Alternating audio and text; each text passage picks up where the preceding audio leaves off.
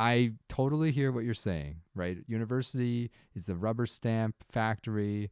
We could talk about this for another 11 hours, but but we said we were not going to do a lot of old man rants about back in the day. Welcome to the Medical Dads Podcast, a parenting podcast by two dads who happen to be medical doctors. I'm one of your co hosts, Dr. Stuart Harmon, a pediatric emergency room physician and father of four from Ottawa, Ontario. I want to be in the podcast. Daddy, do you know what you're doing? Can I play a game on your computer? Daddy, where's mommy? And I'm your other co host, Dr. David Shu, a family doctor from Toronto, Ontario. Welcome aboard.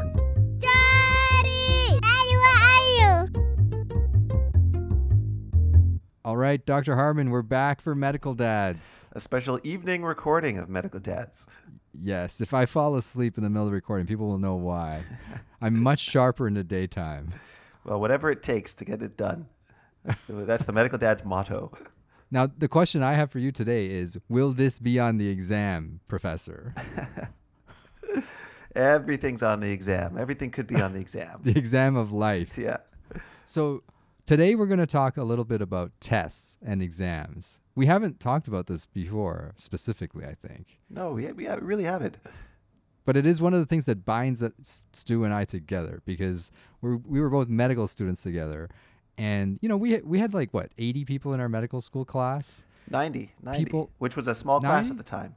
No, it was 80. I'm, I'm pretty sure it was 80. But anyway, we're not going to count all the names right now. After the recording, we will count them.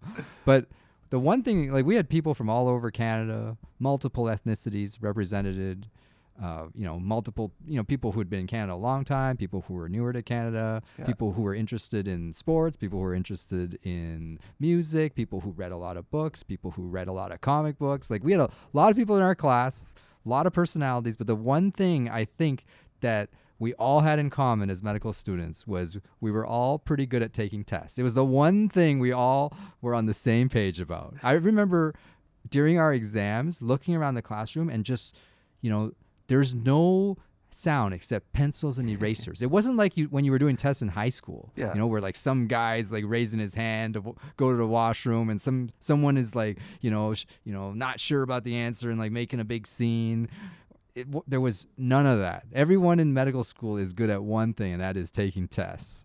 Well, certainly everybody in medical school had to pass the MCAT, right? The mother of all tests when you're preparing for medical school. True, true, but that's only the that's only the tip of the iceberg. There's so many little tests that lead up to the MCAT. By the time you get to the MCAT, that's like probably what the 86,000th test you've done in your life. Although I will say I am good at taking tests. I am not that great at taking exams, or at least I'm not a natural at exams. What is the difference between a test and an exam? I thought those were synonyms last time I checked. Uh, I mean, in school, they're not. Uh, a test would usually be a smaller version of an exam. So you might uh, progress through the year and have several tests throughout the year that, to uh, test your knowledge on a unit or on a portion of the course. Whereas Hmm. an exam usually is testing you on either the entire course or half of the course. So, So it's bigger deal. So you're saying as the stakes get higher, your performance suffers. Well, certainly the way one prepares for an exam and the way one prepares for a test are really different. An exam, a test, you could go in there saying like, I have learned everything. I'm prepared for everything that could show up on this test, and uh, and I've I, I- I've memorized everything that's going to be on the test. I've, I can visualize the page in the textbook in my mind where, where this is going to be. Whereas with exams, the uh, every what could potentially be on the exam is usually so wide that it's hard to go in there with every conceivable angle completely memorized. Well, it, that is true. That is true if you're not studying on a regular basis, yeah. for sure. I guess the uh, the thing with a test is you you learn what you need for the test, you pass it or ace it, and then you dump that knowledge. Whereas an exam, you have to keep this knowledge in your mind for the entire semester or the entire year or the entire course. You can't dump it at the midway point. Um, so it is that is, I suppose, the difference in, in concept and preparation. Right, right. So you're like Han Solo. You're always ready to jettison your g- smuggled goods at the at any moment because you need to travel light. That's right. That's exactly. You never know. You never know when those when the Empire is going to stumble upon you floating around in outer space. But both of us have had to have right, for medical school and for and for residency and for our jobs, we have both had to write some serious major exams, uh, things that would make the type of exams you you do in university uh, like seem like nothing, right? uh, I mean, for myself, right, I had to write the Royal College of Physicians and Surgeons exam on pediatrics, which Hmm. isn't just uh, knowing everything I need to know for for one semester or even one year. This is the entirety of your entire pediatrics four-year residency, all distilled down to to this big high-stakes exam where it's uh, you either pass it or you are out essentially. So th- that exam is quite difficult then, from what you're saying. Uh, it's difficult, yes, in the sense that it's a, yeah, I guess in many different aspects it's difficult. It's a large amount of stuff to learn, uh, and it's not just volume. It's actually difficult questions where people would have uh, examples of previous questions from other years that they're using to help prepare and help study.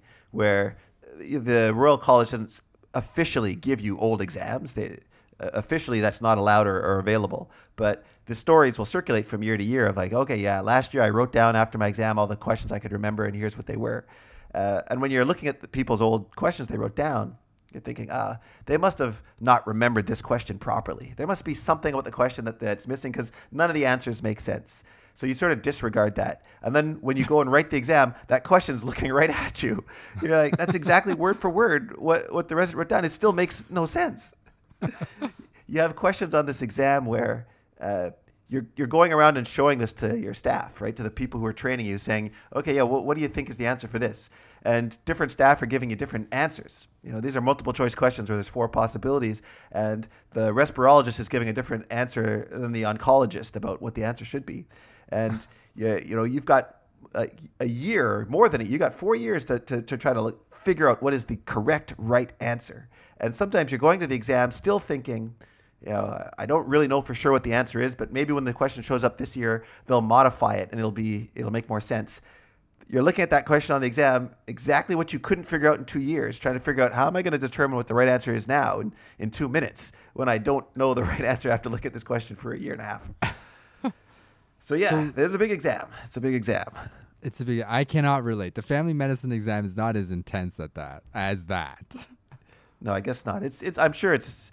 Eh, You must spend months preparing for it, right? You spend a lot of time preparing for it, but it's actually not that crazy difficult. The family medicine exam, at least the version of it I took, had a difficult component to it, which was like there was a live OSCE station component, right? Where you do five patient interviews with a mock patient yeah. and a person scoring the way you ask questions and whether you hit the key points. That's always much more difficult than like the actual written component, which was fairly straightforward if I remember correctly. Okay. It's just at that stage of your training, the exam's a lot of pressure because if you don't do well on it, conceivably, you know, you have to write it again. You might not be able to start practicing. Like a whole chain reaction of less than pleasant things could happen. Yeah. That's actually worse than the actual exam itself. Yeah, yeah, absolutely. Uh, especially for these exams that are right at the end of your training and you're supposed to start your job, you know, a month later or two months later. And if you don't pass the exam, well, now you got to figure out, well, can I even, do I even have an income now? What am I going to do? So yeah, so but but it's not just us. You know, I'm sure there are listeners who've who've who've done a master's degree or, or a PhD. I remember the for the PhD candidates, or wait, no, the master's students who were going on to do a PhD had to pass something called a comprehensive. This was something I remember from grad Right. school. Yeah, that's that's also a, a big, enormous exam that you spend months and months, if not more than a year, potentially preparing for. That could cover almost anything in your discipline. And what makes it worse is that often in a certain lab, uh, people will be saying, "Yes, yes, it's a lot of work, but we all know it's a lot of work, so nobody fails it." Like, "Yes, yes, I know you're going to be worried for months that you're going to fail it, but but don't worry, nobody fails it." And it's always nobody's failed it since that guy, right? And then everybody can remember, like, "Oh, that's true." Like, like three years ago, or five years ago, or seven years ago, there was that guy that failed it. Um, and that's the stress when you're doing it is you'll be the new that guy that next year people are studying for that exam and they're saying, oh, don't, don't worry, nobody failed. Nobody fails that exam except, you know, Stuart Harmon. but I mean, obviously he was going to fail, right? you don't want to be that guy. So why do you have exams on the brain? Today I was like, what should we talk about on medical dads? And this is the thing that popped up.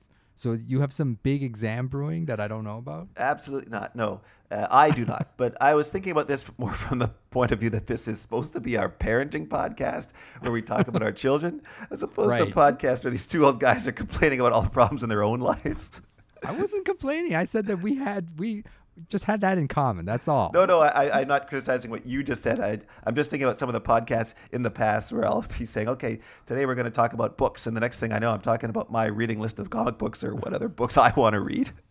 Well, we're, this is not completely a parenting podcast. It's also a parent podcast. True. Right? It just delves into the life of the parent and the life of the modern parent, Too and a little bit of medicine. Too true. But what what prompted me to think of this topic when you were asking what should we talk about was actually this past week helping uh, one of my daughters study for her dictée, which is uh, in French. She's in French immersion, so this is essentially the spelling test. Uh, you know, you have a weekly spelling test. In this case, they have I think ten words that they have to uh, that they have to spell, also translate and uh, and explain what the words mean. Uh, but I think almost everybody listening must be able to remember back to when they were in school and had to do these weekly spelling tests. Um, It is true, but my question is, when do you? What is the what is the youngest age you remember having to do a test? Was it grade one? I no, I remember in kindergarten having to do these Kindergarten? assignments. Yeah, You, you had tests in kindergarten? yeah, yeah. We had tests in kindergarten, uh, and you did too. You just might not have realized you were being tested in that moment. Well, even my kids, my kids don't have tests in kindergarten. Did your kid? Did your four kids have tests in kindergarten? Uh, well, I think nowadays they're doing something called play-based learning. So who knows what's Right. actually happening in that context? Okay, but definitely there were no tests in kindergarten for either of my kids. But in grade one, some tests started coming. Like my son came back with some uh, spelling tests this year, so Yeah. he had to spell the word cat and the word the. Yeah, Right. yeah. And so a lot of three-letter words. It's kind of kind of neat to see that he was like entering entering the arena, joining all the test takers in the world at an early age. At the same time, part of me wonders did, is this absolutely necessary? Is this the only way for kids to learn? Is to to make them do this sort of rote work at this age? Well, then, well, that's one of the things we'll talk about today, I guess, is what is the purpose of tests, which then helps to define what's your philosophy towards tests, test taking, and for your children, um, how seriously they should take tests. But don't you remember in kindergarten having to do something where you had a workbook and you had to, for example, uh, draw a green circle under a table, or That's or, called work. You do work all the time, but testing is a very specific thing. A testing is when nobody's helping you. The teacher asks you to do something and then gives you a score based on it that then gets that sent home on your report card. yeah, that's that's so I remember distinctly we had this thing in school where in kindergarten where there's a tape recorder and it's got multiple headphone jacks. And so all of us are hearing the same, I guess, recording at the same time. So I'm wearing headphones, much as I'm wearing right now as we record this podcast. and in front of me, I have a workbook with a bunch of different pictures in it. And the headphones are telling you things like uh, put a circle around the giraffe that's bigger, or put a uh, draw a picture under the table. And so, uh, not understanding in kindergarten that there are stakes involved because I'm not realizing that I'm being tested. How I knew that I was being tested in the end was my headphones weren't working. They weren't plugged in properly, or there's something wrong with my headphones. So I'm sitting here with a workbook, and I know I'm supposed to be doing something, but I can't hear what I'm supposed to be doing. Um, so I'm just guessing. Uh, I'm just circling things, drawing circles underneath things. I kind of look. I don't really understand this test that you have to take. Why did everyone need headphones to listen to the same audio thing at the same time? Why couldn't someone just read out the instructions at the front of the sta- at the front of the classroom? There seems like there's a design flaw to this examination. not, maybe not from the teacher's point of view, right? You got five kids with their workbook uh, taking this test while the teacher could be smoking in the bathroom. But the way I remember it is we were all grouped at different tables. So maybe depending on where they thought different students were at, maybe we were doing tests at different levels. Or Right. something They like thought that. you were you had superhuman hearing and put you at a particular table. Maybe this was just a test to see if you were smart enough to like react when your headphones weren't working and get that problem fixed. But uh, I, I took a more independent approach when this was happening. So, so yeah, I'm sort of trying to peek around the dividers to see what on earth are people doing. What, what's the purpose of all this? And uh, yeah, I'm like, oh, that guy circled a giraffe, so maybe I should circle a few things. Anyway, uh, I remember afterwards, I've, the teachers collected all the workbooks, and then she calls me over afterwards, and she's showing me the workbook, and she's saying, Stuart, I know that you know how to do this. It says to circle like the the the big giraffe uh, with a green crayon. Why on earth did you draw a square underneath the little giraffe? Like that's not even one of the things it's telling you to to, do. And so I'm saying, well, I couldn't hear, so I just was trying to guess at what I'm supposed to do. And her reaction was, well, why didn't you say something to me uh, instead of just doing this nonsense? Not a big difference from how we approach some of our medical school tests. now that you tell, recount the story to that level of detail, the panic guessing. do, do you remember the story of the guy from medical school who was the year ahead of us? Who uh, the story, as I heard it relayed secondhand from him, was that he found himself in a situation where uh, there was a patient who was intubated, so a tube in their airway, and he had his hand on the tube. The story, as it was relayed to me, gives no preamble as to how he ended up in that situation. Uh, and I took it that he didn't know how he ended up in that situation. He just found himself where he's got the hand on the person's uh, tube, and he was on a bed where everybody else had one hand on the corner of the bed, uh, or the corner of the blanket that was on the bed. And somebody was counting down. Somebody had said, or counting up. They said on three. So, so he comes into consciousness holding a somebody's tube that's securing their airway in his hand while somebody says, okay, on three, one, two, three. And he doesn't know what's supposed to happen on three. Now, you and I, with our perspective and, and years of medical experience, know that likely the situation on three, everybody was going to lift the patient from one bed to another. And his job was probably just to make sure that the airway stayed in place uh, during this transfer. But uh, him as a, as a, as a third year medical student didn't know what was supposed to happen and didn't want to ask. So on three, he pulled out the tube. This this sounds like one of those medical school urban myths. I don't believe this story for a second. Well, there's all kinds of these uh, stories that you hear about. You know, I don't know the name of the guy involved, but uh, the story is called Fancy Pants because it tells the story of how this guy ended up being Right. called that. Right? Right. That story, I've heard that story like from people in different provinces, and it always happened to a friend of their friend. But this particular story happened to a guy that we could name in our in in the upper year in If medical you school. don't if you don't announce the name of the guy on the show right now, I will not believe this story. I don't know. Is it okay to out this guy with the story? I'll give you his initials. It's been 20 years, man. You expect me to know the initials of a guy the year ahead of us in medical school? What kind of test is this? So even if I give you his name, you're not going to remember the guy. his name was was Darib Schnurnab. Well, I know it's not, all right. I, I'm on to you. but we digress. So, tests. So your daughter's doing tests, and how, how did she do on the test? She did okay? She she wrote the test today, so we don't know yet what the result is. But it just sort of reminded me how there have been other weeks where she has this dictée to do, uh, this this spelling test to do, and she didn't even mention it. We didn't even think about it, and she was just left to her own devices to prepare for it. And then when I'm looking at the results, the the her score is just unsatisfactory. Uh, unsatisfactory for me as a parent, thinking that like oh, you know, the teacher thinks that my child's not capable. Unsatisfactory for her because it's just not fun to have a, a, a something come back where the teacher's written B minus or C on it or something like that, right? Um, and so all around bad. But I know that she's capable of doing this. I know almost anybody is capable of doing this. It's just a matter of how much effort and time do you want to put into it. So for this week, uh, I was really trying to get to be with her every every time, every night I was home to try to prepare for the test. And then it was Right. a little bit stressful this week because I was working Monday or Wednesday evening. I was I knew I wasn't going to be home that evening because I was working the four to midnight shift. Um, and so Tuesday night, I was practicing with her, realizing she's not ready yet. Uh, she needs, she, she doesn't need to panic, but she needs to consistently work on this for the next few nights. But then I wasn't going to be there, and so, you know, for my wife to do it, it's not that she can't, but it's a, it's one other thing on her plate. So all this thinking about you know, the the work that I'm putting in the test leads you to then then why? Like, what's the purpose? What are we what are we trying to get out of this? yeah, who's really being tested? It's you and your wife being tested, or your daughter's being tested? That's right. I often wonder about that. yeah, why does it matter? In our house, we have a similar issue. Like my daughter sometimes she does well in the tests. We don't pay much attention, but you know when she's when she hits some of these speed bumps along the road, and there's a big kerfuffle, Yeah. right? Suddenly, where everyone's on guard, right? We need to put much more effort into these testing performances. At the end of the day, sometimes I wonder.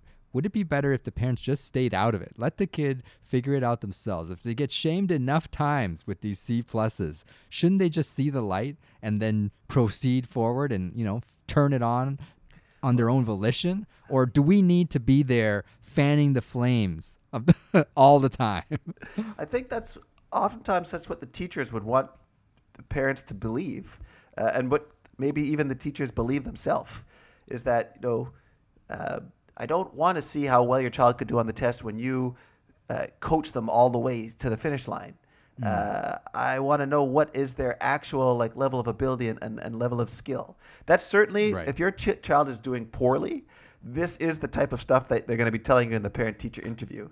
They're going to be making out that you know, no, no, that's fine. Uh, you know, I don't want your child to be sad or discouraged because they they have a C. That just tells me that that this is what they have that they can work on. Uh, but at the end of the semester, the teacher not is not necessarily of the mindset that every kid in my class, um, my goal is to have them all have an A or an A plus. For the teachers, it is sort of you know some people are C students and some people are A students. That's just the way life is. Uh, but right. of course, You and I, as the parents, are the only ones who really care about the performance of the individual kid that way. You know? Yes. And and what's the reason that we care? Is it because we just want the pride of uh, of the teacher? Congrat because when your kid is doing well, the teacher is ecstatic. She's beaming or he's beaming. you go into parent teacher interviews and uh, you can tell. Oh yeah, they like it when uh, it's like when you play games with people, like a board game or anything else. You know, it doesn't matter if you win or lose. You know, you're just playing it for fun. However, as long as you win. yeah, when somebody's winning, you can tell they're they're they're enjoying it. Um, and so for me, I guess where I'm going with this is that I know that if the child is getting all these C's early on or D's or whatever, um, because they're not being coached or encouraged to put in that effort, they're not being helped, then they can quickly start to develop that mindset for themselves that "Oh, that's what I am. I'm a C student. This is only as good as I can do. And then it can start to become something where, well, you know, there's some opportunities in life that aren't going to be for me because that's not my skill set. That's uh, that's all I can Right. do. Uh, when it's like, no, I, I, as your parent, know or believe in your potential, and even the teachers can, you know, That's a whole thing about uh, the modern way of how we think about children and their capabilities and adults and, and our capabilities is this whole business of a growth mindset versus a fixed mindset. You've heard about this, right? You know, I've heard the term growth mindset used a ton, and I use it at work all the time when I'm talking about the, my trainees. But I would love to hear somebody actually define for me what a growth mindset truly okay, just so is. that you don't use it wrong in front of your trainees. Now that you are like a program director, all right, we got to bring you up to speed on like modern educational stuff. So a fixed mindset is the idea that all of us have a fixed amount of capability in our brain, right? Okay. And that at most we scratch the surface of uh, when we get to the limit of our fixed capability, we can't go any further, right? So it might be saying like, Dr. Harmon, you're a bright kid. You can be a doctor, but that's all you can be. Don't think about being an astronaut. Don't think about being prime minister. Your capability is to be a doctor, right? But Yeah. sometimes it's more insidious than that, right? It's like, well, Jim, you're not a great student. There's no way you're ever going to become a doctor. You should just focus on, you know, being, you know, working in the kitchen or something, right? So in the olden days, this kind of mindset was very pervasive and it led to it, it had a lot of weird offshoots right it, it led to this idea like gender roles became very fixed because it was like women cannot do certain things only men can do it mm-hmm. and other things men shouldn't even bother trying to do because those are women tasks yeah, right like, like breastfeeding. so in the modern context, we've kind of shifted it now. So there's this whole idea of called a growth mindset, which is saying that whatever it is that you know or whatever you think your capability is now, Yeah. that's just a stage, and it, you should be able to to learn more and go past that. And where the actual limit is, we don't really know as a human race. We think that none of us actually gets anywhere close to our potential Yeah. right? Because of things like Netflix and drugs and alcohol and, and stuff like that. Yeah. All of us are only using such a small percentage of our brain's capability that we should all embrace the growth mindset. If there's anything that you see that you think you're not good at, it's not because I'm just not good at that. or I was born that way. It's because you haven't been exposed to it, you haven't had the proper training, you haven't spent the hours needed. And if you did do those things, you would get better, right? And Yeah. I feel like in the and there's been a lot of writing about this. Actually, I've talked about this with some of my other friends on some of my other podcasts that I've done. It's a fascinating topic. I think that's actually the way all children should be brought up in this day and age. And I feel like testing is a dangerous thing because of this. Because if you don't do well, exactly like what you said, don't do well on a bunch of tests early on, or you don't do well in school early on, you might get it in your head that maybe I'm just not a good student, mm-hmm. right? And at some point that becomes part of your identity. So the worst part of all of these things is when a when a person, whether it's a child or an adult, embraces this as becoming part of their core identity, which is, Yeah. oh, I'm not good at math. Oh, I shouldn't, I'm not a good student. I need to find something else to do, right? Or I can't play this sport. I'm not going to be good at it. Where what they should be thinking is, okay, I want to get better at this thing. I'm not that good right now. Yeah. How do I get better? What are the things I can do to get better? And pretty much all the time, there are things you can do to get better. I, I think we've talked about, I've talked this story about at other points in my life, but um, where I really discovered this was I thought I was an okay shooter at basketball. Like I, I was, you know, I'm always pretty able to like make long distance shots on the basketball court,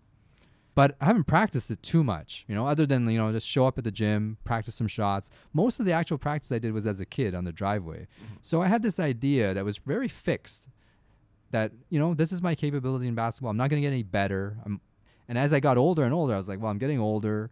I'm not going to get any better. I'm just going to play in some games for fun, but this is the ceiling of what I can do. And then there was like a year where I started practicing with a couple guys. They rented a gym. We went like every week for like two or three months. And because when we went to the gym, one of the guys had basketball experience. He said, okay, you do these drills. You take 50 shots in a row from the corner. And then week by week, as I did these drills, I could see that the number started going up. I was making like 15 out of 50. Then it was getting 24 out of 50, 35 out of 50. I was like, wait a minute. I'm like 35 years old. I can improve at basketball. I'm like a five foot four Chinese guy. I can improve. Like I, I busted through the ceiling that I had created for myself. Okay. Right. Which taught me that if I can break through that ceiling, we can all break through pretty much every ceiling. Because that, for me, that ceiling was really thick. You Yeah. know, every time I turn on a television and watch basketball, other than that five minutes when Jeremy Lin was in the NBA, I don't see anybody else that looks like me out there. Right. so that ceiling just gets thicker and thicker every time I play, and I broke it. Even when Jeremy Lin was in the NBA, I don't think you were seeing anybody out there on the court who looks like you. no, man. but having said all that, growth mindset, fantastic. We need to find ways to nurture our kids to think this way. I'm a big believer in this. So for everything, like my kids, they're like, you know, they're especially with this young age, they're like, I don't want to do this activity. I'm like, no, no, you do it, and we'll try to get better. Whether you like it or not is not even that important to me. Yeah. All of these things are just designed to show that you can get better at this if we work on it. And someday, if I, I'm thinking if I drill this mindset in enough, then you'll be able to use it in some way that we haven't seen yet. We we can't anticipate. I, you know, if the whole, if everybody truly had a growth mindset, if every individual had a growth mindset, and the concept or desire of I actually want to continue to reach my maximum or, or, or keep pushing hmm. myself to to another level every time, then we you wouldn't really need tests in school the way we the way we have them. People would be would be working as hard as they can, trying to learn as much, and then they would be self motivated to want to get a test themselves. Like they would they would be asking you, give me a test I can write at home. Uh, so I can practice and see if I'm if I'm ready. There would be no need to worry about cheating on the test because I'm only doing it for myself to figure out where I'm at. The whole purpose of a true? test is to gauge where that's true. at. I don't feel like we really need tests. I feel like at the highest level, you can just get better at stuff just because, right? Like I can get better and better at basketball without needing to play an actual, you know, competitive games necessarily to show it. I can feel that I'm improving. Isn't that something in of itself? Well, I, I think you always need some way to assess where you're at. Uh, so in that sense, you probably do always need tests in the in the in the broad sense of testing yourself. So, like yourself, you, when you're practicing your shooting, um, you have to sort of say, okay, how many sh- how many shots can I make out of 50? But to know, but at the highest level, at the highest level, right? Like certainly when we're going through our training, yeah, there's a lot of hoops you got to jump through. Like for you to become a physician, you had to jump through hoops, and then once you became a resident, you had to jump through more hoops and blah blah blah. But eventually, at the highest level, there is no more tests. There's nobody that's there to test you. Once you've gotten your PhD and you start researching, you're just working. And how come there's no test at that point, right? That I I don't feel like like you're a doctor. Nobody's testing you anymore. I know nobody's testing you. But the uh, the individual needs to test themselves to gauge where what, what they need to Correct. work on. Correct. You're testing yourself. You're having some self awareness and self evaluation process, but you don't need a teacher hovering over you giving a giving you a number. But that, that's what I mean. That's what I mean when I say we all need tests in the general sense of like some way to test yourself. Okay. But the okay. idea so it's not a formal test. Yeah, as opposed to the the test or the exam that you get at school or that type of thing. Um, Right. I'm saying we wouldn't need those type of tests anymore if everybody had a growth mindset because people would. Uh, the teacher wouldn't have to give you a test. You'd already be seeking your own ways to test where you're at, focus on your what needs to you need to work on, improve it, and then test yourself again to see what what else can I do better or what else do I Exactly. need to work on. Exactly. But we don't do that, I guess. I guess No. I guess our society needs ways also to put people into categories for whatever that's worth. And it's probably mostly a bad thing, but tests are their way of doing that. Well, certainly for children and for school, because there is a teacher who's supposed to be teaching them things, the teacher does need a way to assess where the student is at, um, to know, okay, is that, uh, you know, is, have you learned the material that you're supposed to learn? I think the problem for students, in a lot of ways, is that you get a test, and truly, if you get that test and you get a C on that test, the, the, the response is not then, okay, so the test has shown that you know, a you're at a C level, which means, you know, essentially you know 60% of the topic. So uh, the course is complete when you've learned 100% of the topic. So because you got a C, no big deal. But now we're going to keep teaching you that and retesting until we can demonstrate that you're at 100% and then you're done. Uh, instead, what happens is the the course lasts one semester or one year, and uh, you get a few tests along the way, and at the end, you get a final test and a final grade, and then that's what you're just. Uh, all right, you're you got a C. That's what you are. You're a C, and uh, you pass, and you can progress to the next thing. Uh, you can go to grade four uh, with all C's in grade three, uh, and you're just a grade four C student. You're, you're describing my experience in second year organic chemistry in a nutshell. Yeah. Right. I was sitting in the class. In the beginning of the class, wasn't super complicated. I was keeping up to date. So I was on the ball. I think I got an A on the first exam. It was easy. It was about the nomenclature of like basic organic structures. You get into the second exam, it's like not really paying super close attention, right? There were like a couple girls in the class I was trying to get to know. Next thing you know, like I show up in class, I'm like, I didn't pay attention yesterday, so now today the chemical reactions are with these, you know, these these uh, structures that I don't really recognize. Yeah. Okay. Then next week, like this, just compounding the problem, right? So if you don't, th- it's really one of those classes where you can't just break it into chunks and master a few of the chunks. You- It's really progress progressive, right? So Yeah. that's what basic learning is. Like you really need to have the foundation right, or else the later part gets becomes impossible almost, as I found out Yeah. in organic chemistry. Absolutely. But what you're describing is a common phenomenon. If the ch- if the child is struggling now with the basic spelling test, well, it's going to be harder and harder to do French next year. That's right. There's a big difference between the educational philosophy of uh, university and uh, high school, elementary school.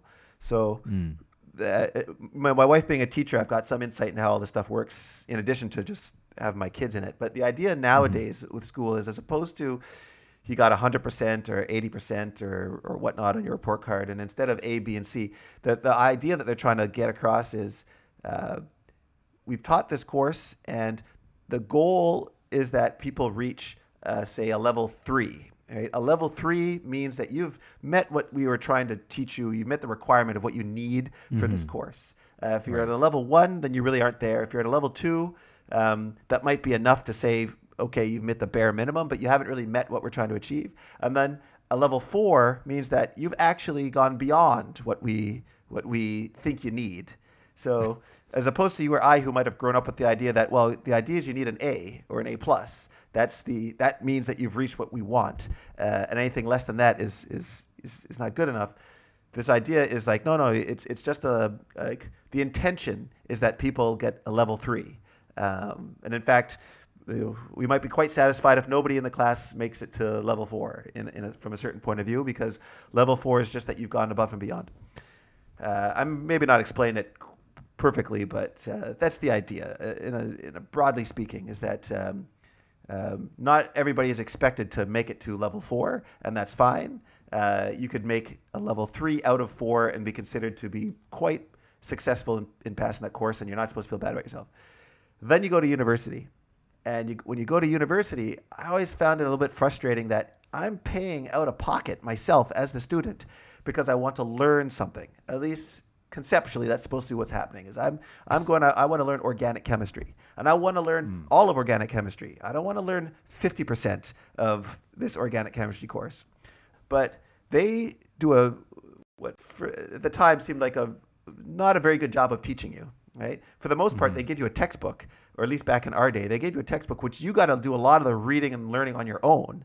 And then you go to these lectures that may or may not be of good quality uh, from somebody who's not specifically trained uh, in teaching, right? These are people who usually have other jobs. They, they're researchers, and as an academic requirement, they have to give these courses. But the frustrating part was at the end is what it felt at the time like I was trying my hardest uh, I felt like I was digging deep and doing everything I could in the time that I had to learn organic chemistry as an example. But at the end of the course, if if they give me this test and it shows that I uh, have a, a, a D or a C, uh, so I've, I've learned 50 or, or 60% of the material, there's no refund. There's no them saying, okay, yeah, you paid for us to teach you the whole thing and we haven't yet, so don't worry, we'll keep going until you've learned it. Uh, they're very satisfied to be like, here's a test, you got a D, we don't care, uh, you should have worked harder. That's that's your final result. I think what you're paying for is the opportunity to potentially get an A. Well, see, philosophically, what you're paying for is the education, and, and spiritually, this is what everybody wants to believe that you're there to learn the material. But you are not, at least in our time, you are not, right? What you're paying for is to have some stuff on paper that is the prerequisites to get you what your goals are in life. So if you want to go into medical school, you have to have you have to have an undergraduate degree, right? I 100% understand what you're saying. I uh, my friend and I did a, po- a whole series of podcasts, a whole 10 part or 11 part series about what is wrong with education.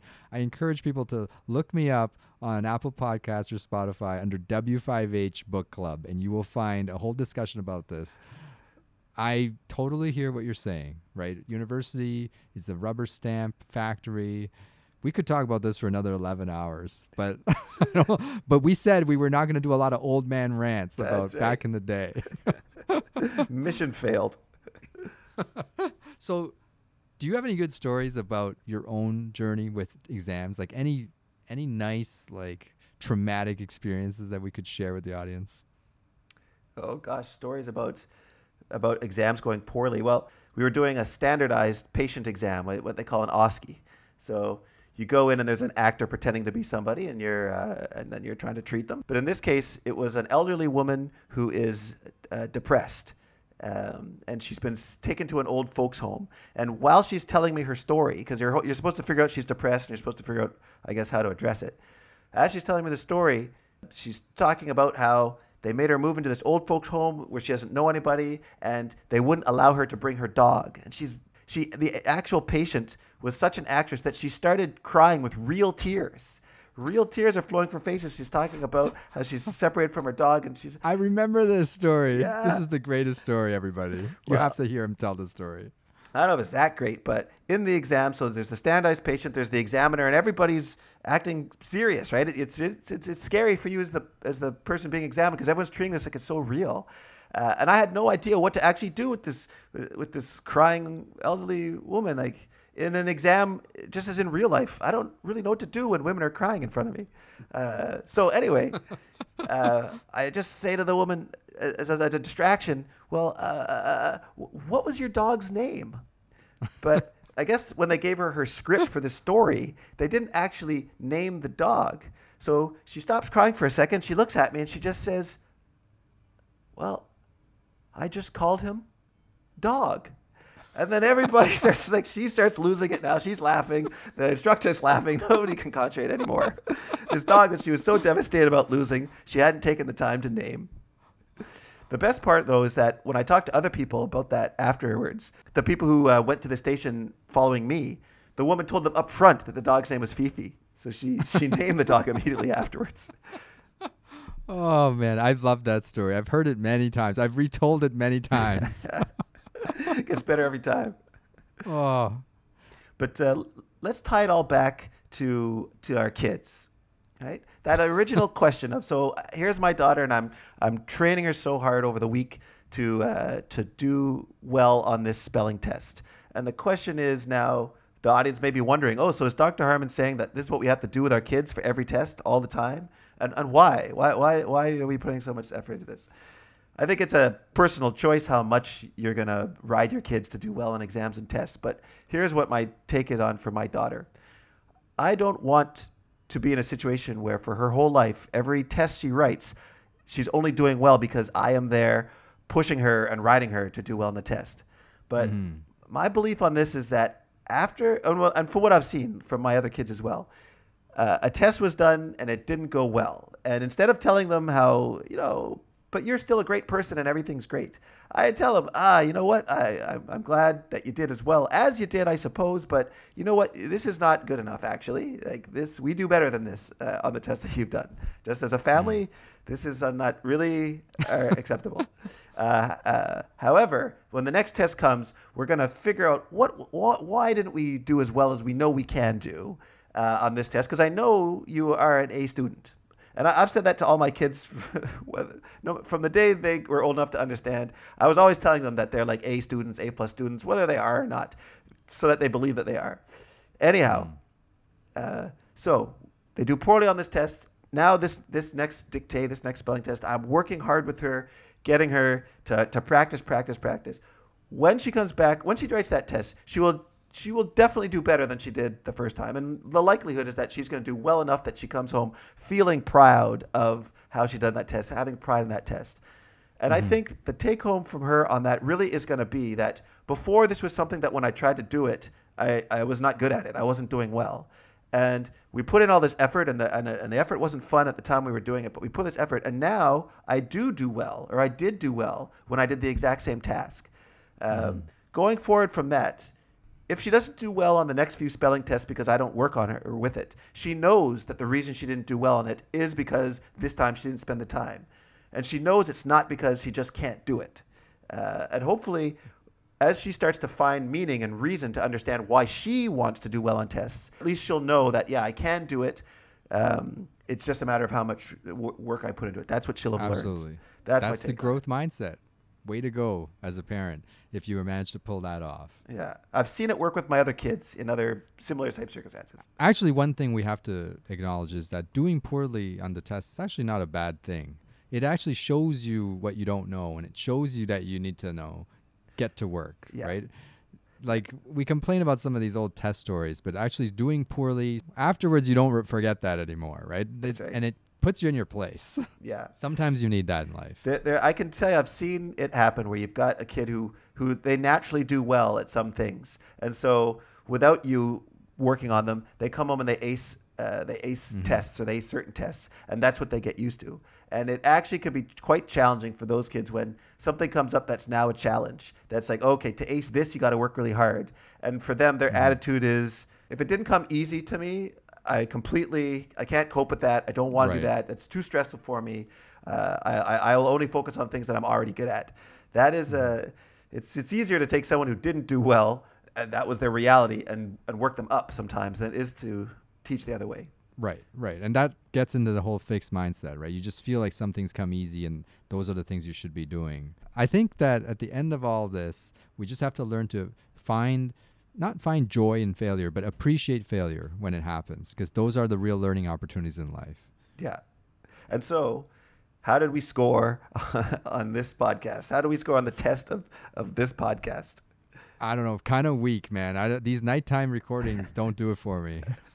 I totally know what you mean. But, you know, even if we got an F, we've got a growth mindset. So that's good. We can learn from this failure.